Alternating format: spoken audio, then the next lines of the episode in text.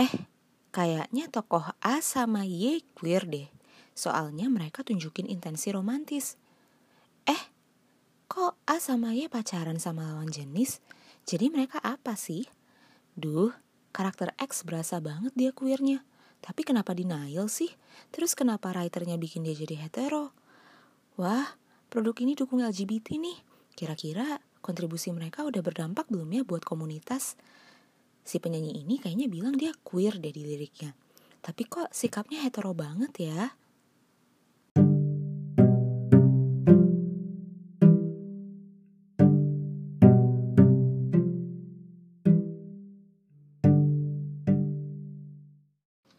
Satu dekade terakhir ini kita melihat ada sebuah gebrakan progresif hasil dari perkembangan teknologi informasi yang semakin mutakhir, membuka jalan lancar untuk menyebarkan kesadaran bagi masyarakat akan sistem operasi yang merugikan manusia, terutama bagi LGBTQIA+ yang kini lebih mudah menyuarakan perlawanan atas penindasan oleh heteronormativitas yang biner dengan memberikan advokasi dan edukasi mengenai keragaman identitas dan seksualitas melalui tulisan di sosial media mural web, video, jurnal, prosa, film, pakaian, dan masih banyak lagi.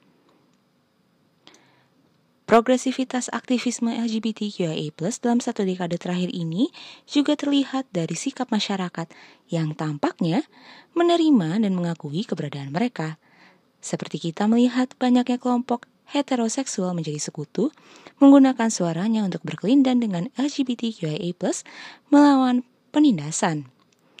Selain itu, kita juga melihat brand-brand besar serta publik figur ternama menunjukkan dukungan mereka kepada queer dengan membuat produk atau karya yang memberdayakan LGBTQIA+. Keragaman sudah menjadi hal yang penting dalam kehidupan kita.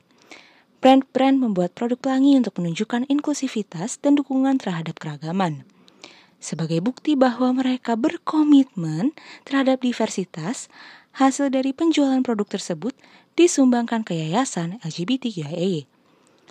Musisi membuat lagu dan musik video yang secara implisit maupun eksplisit menunjukkan sikap bahwa heteronormativitas itu adalah suatu konstruk sosial omong kosong.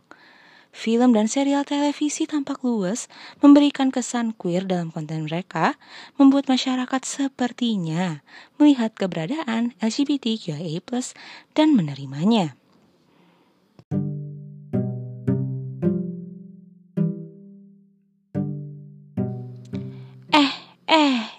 Eits, kok Kamin kayak sebut kata tampaknya ya? Yup, karena nyatanya progresivitas LGBTQIA+ mengadvokasi dan bergerilya dalam aktivisme mereka belum berhasil membuat masyarakat dapat bersimpati dan mengakui mereka sehingga melahirkan sikap yang mewajarkan LGBTQIA+ itu sendiri.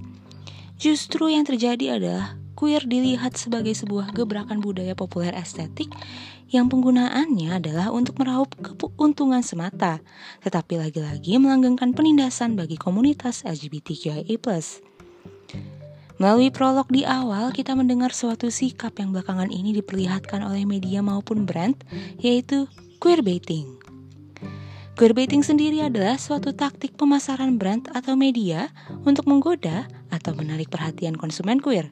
Tetapi supaya tidak kehilangan konsumen utama mereka yang adalah cis hetero, konten atau produk mereka tidak dibuat terlalu queer atau kalau misalnya pada buku atau film, kita dengan jelas merasa ada unsur romansa yang kuat antar tokoh sesama jenisnya. Tetapi kemudian cerita romansa mereka tidak ada pengembangan dan eksplorasi lebih jauh. Sekali lagi, tujuannya adalah agar setidaknya komunitas LGBTQIA+ merasa ada keterwakilan. Dan di saat bersamaan, mereka tidak dibenci oleh heteroseksual yang mayoritas masih homofobik. Queerbaiting sendiri tidak hanya dilakukan oleh media dan brand, tetapi juga dilakukan oleh publik figur seperti misalnya Billie Eilish dan Ariana Grande yang dituduh melakukan queerbaiting karena mereka membuat lagu dan musik video yang menunjukkan kesan bahwa mereka adalah queer. Tetapi sikap mereka yang ambigu dan justru menjalin hubungan dengan lawan jenis membuat penggemar terutama yang queer mempertanyakan seksualitas mereka. Ya benar, bahwa identitas dan seksualitas seseorang tidak boleh dipaksakan untuk disebarluaskan kepada halayak. Tetapi mengutip tulisan Asia Hunt untuk trollback.com bahwa semua anggota LGBTQIA+ adalah korban homofobia dan penindasan sehingga queer terkondisikan menjadi hipersensitif dengan bagaimana media, individu, dan brand memberikan pesan dan mengalamatkan pesan tersebut. Queerbaiting memiliki taksonomi atau klasifikasinya tersendiri yang terbagi menjadi tiga, yaitu consumer queerbaiting atau queerbaiting konsumen, mencakup pemasaran komersil seperti rainbow washing, yaitu perusahaan yang terang-terangan mendukung LGBTQIA, namun diam-diam terlibat pada praktik yang merugikan komunitas LGBTQI+. Kemudian social queerbaiting atau queerbaiting sosial yaitu tindakan yang ditunjukkan pada interaksi sosial dan cultural queerbaiting atau queerbaiting budaya yaitu penggambaran dengan representasi yang keliru terhadap queer.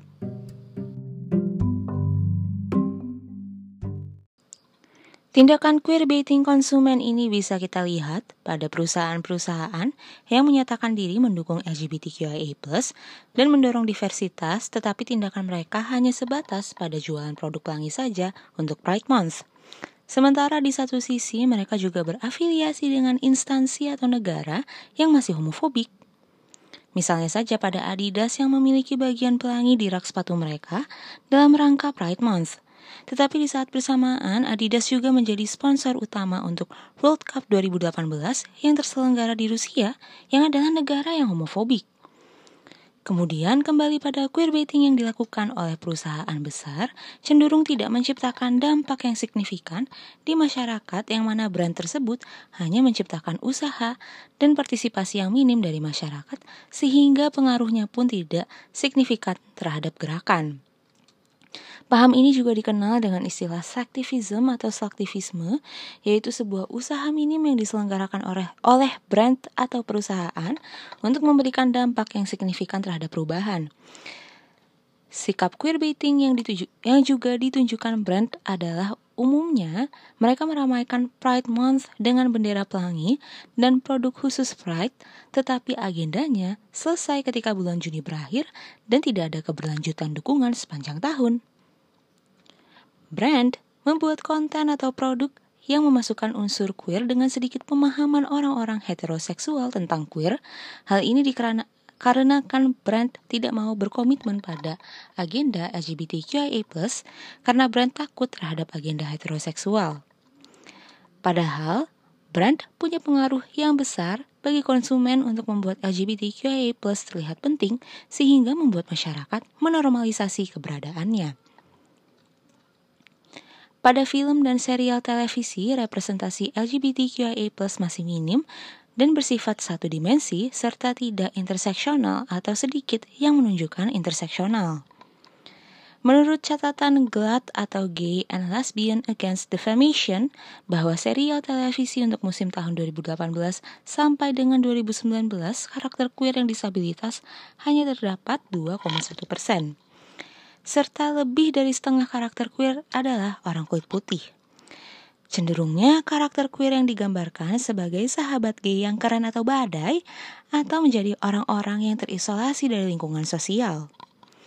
Kebanyakan cerita yang dipaparkan justru memberikan representasi yang keliru atau kurang terrepresentasi, dan sering kali karakter queer mendapatkan akhir yang tidak bahagia atau mati dibunuh. Mengutip jurnal It's just absolutely everywhere understanding LGBTQ experiences of queerbaiting yang ditulis oleh Nicole Woods dan Doug Hartman bahwa queerbaiting terjadi karena media ingin memikat queer, tetapi di saat yang bersamaan tidak mau mengasingkan atau mengalienasi penonton yang heteroseksis. Melalui penelitiannya, Woods dan Hartman menemukan bahwa praktik queerbaiting itu negatif dan eksploitatif karena queerbaiting mengeksploitasi budaya queer dalam sudut pandang yang keliru sehingga alih-alih menjadi representatif justru merugikan queer. Dan inilah yang disebut sebagai cultural queerbaiting. Queerbaiting dapat menuntun masyarakat pada anggapan bahwa queer mendapatkan representasi yang memadai, padahal tidak. Justru queerbaiting memberikan penggambaran yang buruk terhadap LGBTQIA+, dan hasilnya dapat menuntun individu queer pada perasaan frustasi dan dehumanisasi. Woods dan Hartman juga menyebutkan bahwa banyak individu queer menggunakan media untuk pengembangan dan eksplorasi individu queer, sehingga sebenarnya media queer punya peran penting untuk menciptakan ruang aman bagi individu LGBTQIA+.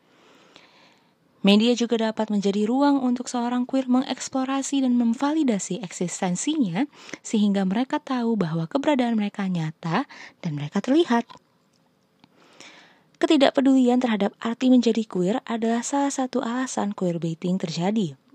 Selain itu, queerbaiting juga memberikan kesan bahwa cerita LGBTQIA+ tidak bernilai atau kurang pantas untuk dipertunjukkan. Salah satu bentuk queerbaiting budaya yang bisa kita lihat pada penulis Harry Potter, J.K. Rowling yang menyebutkan bahwa ada tokoh dalam saganya yang seorang gay. Sementara di bukunya dan filmnya, baik pembaca maupun penontonnya tidak menemukan petunjuk bahwa tokoh yang dimaksud adalah gay. Apalagi ketika Rowling menunjukkan sikap transfobik yang justru membuat penggemar bingung atas keberpihakannya terhadap keragaman dan memperkuat dugaan bahwa tujuannya hanya untuk komersialisasi semata. Kita juga menemukan individu seperti publik figur atau influencer sosial media yang melakukan queerbaiting atau mungkin beberapa teman kita sendiri menunjukkan sikap queerbaiting. Tujuannya adalah agar mereka dapat dekat dengan komunitas LGBTQIA+, atau mereka ingin membuktikan bahwa mereka mendukung keragaman. Hal ini bisa disebut sebagai queerbaiting sosial yang mana terjadi dalam lingkup interaksi sosial. Hal ini alih-alih menunjukkan keberpihakan kepada LGBTQIA+, justru memberikan kesan menipu karena sulit bagi individu queer untuk melihat representasi mereka secara meluas, dan keberadaan mereka justru dimanfaatkan untuk popularitas semata. Mengutip dari thoughtcatalog.com ada 10 alasan kenapa queerbaiting salah, yaitu Pertama, mengejek seksualitas orang-orang queer terutama yang gay dan biseksual. Mengejek isu seksualitas bukanlah hal yang sepele karena ini menyangkut kehidupan seseorang. Kedua, menimbulkan ketertarikan atau teasing. Ketika kita mulai peduli terhadap program televisi, brand, atau film, maka kita mengharapkan ada suatu gebrakan yang nyata dan begitu menyebalkan bukan ketika tindakan tersebut hanya pancingan untuk menggoda semata.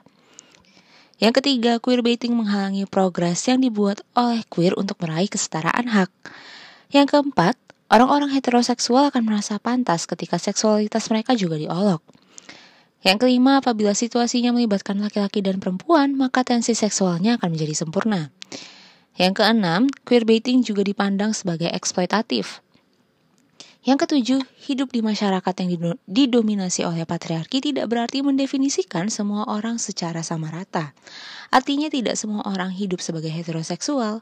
Keragaman seksualitas ada nyatanya. Yang kedelapan, subteks ada nyatanya. Yang kesembilan, queerbaiting juga bukti bahwa masyarakat pikirannya belum seterbuka seperti yang mereka bilang demikian. Dan yang terakhir, queerbaiting juga alasan televisi menunjukkan queer secara abstrak.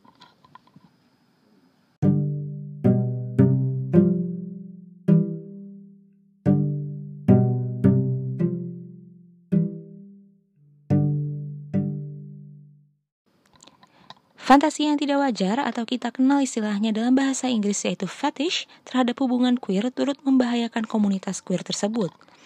Kelompok heteroseksual umumnya menggambarkan hubungan queer dalam sudut pandang yang heteronormatif dan mengandung banyak kekerasan, sehingga masyarakat melihat hubungan yang terjalin hanya seksual semata dan tidak ada romantisnya yang kemudian memberikan dampak yang negatif bagi komunitas LGBTQIA+ itu sendiri.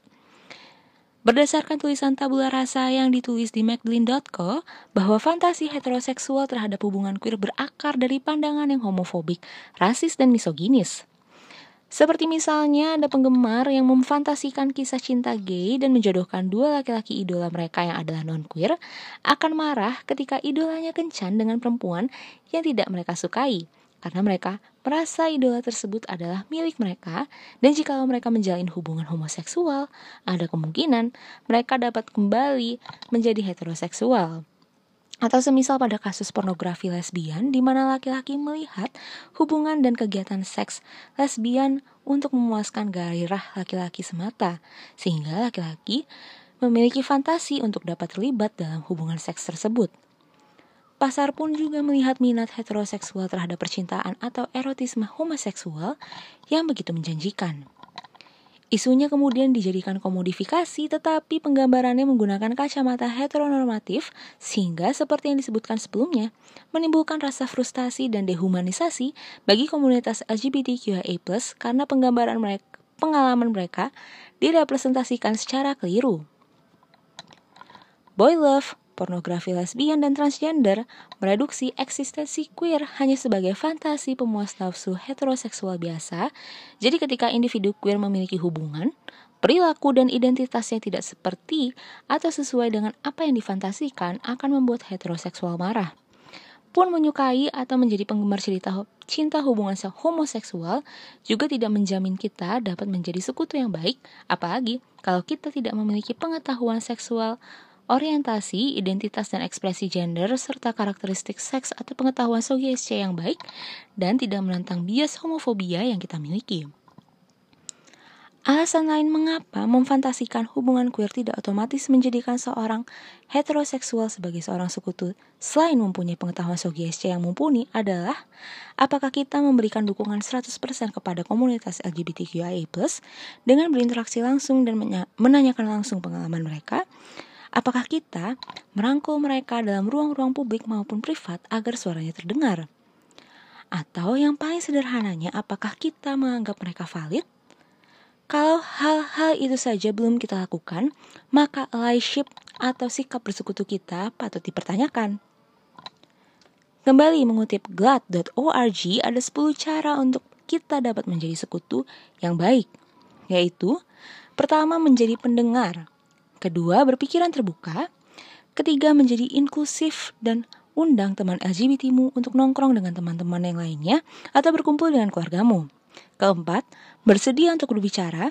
Kelima, jangan pernah mengasumsikan bahwa rekan kerja atau kenalanmu di mana pun adalah seorang heteroseksual. Keenam, apabila menemukan komentar atau guyonan anti-LGBT, buat sekitarmu tahu bahwa itu ofensif dan buruk.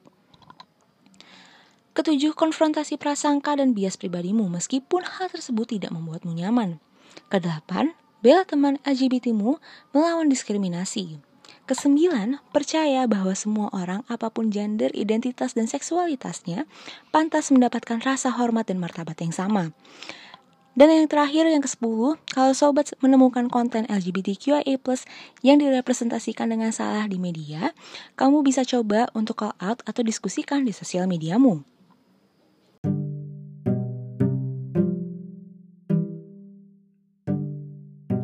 Demikian podcast Setara Line ID hari ini. Semoga siniar kami bermanfaat bagi sobat sekalian dan kami memohon maaf karena banyak kekeliruan ketika menyampaikan siniar ini. Jika ada kritik dan saran atas siniar ini, silahkan tuliskan komentar sobat ke email kami di kitasetara.indonesia@gmail.com dengan subjek email kritik dan saran atau sobat bisa DM kami di Instagram @setara.line.id atau di Twitter kami @setara.line.id. Untuk referensi lengkap bacaan siniar ini bisa sobat cek di unggahan di Instagram kami. Sobat juga bisa mendukung konten ini dengan cara membagikan ke sosial media sobat serta follow kami di Twitter dan Instagram. Untuk berdiskusi dengan kami, sobat bisa bergabung di open chat line Setara Line ID. Terima kasih sudah mendengarkan dan sampai bertemu lagi di episode podcast selanjutnya.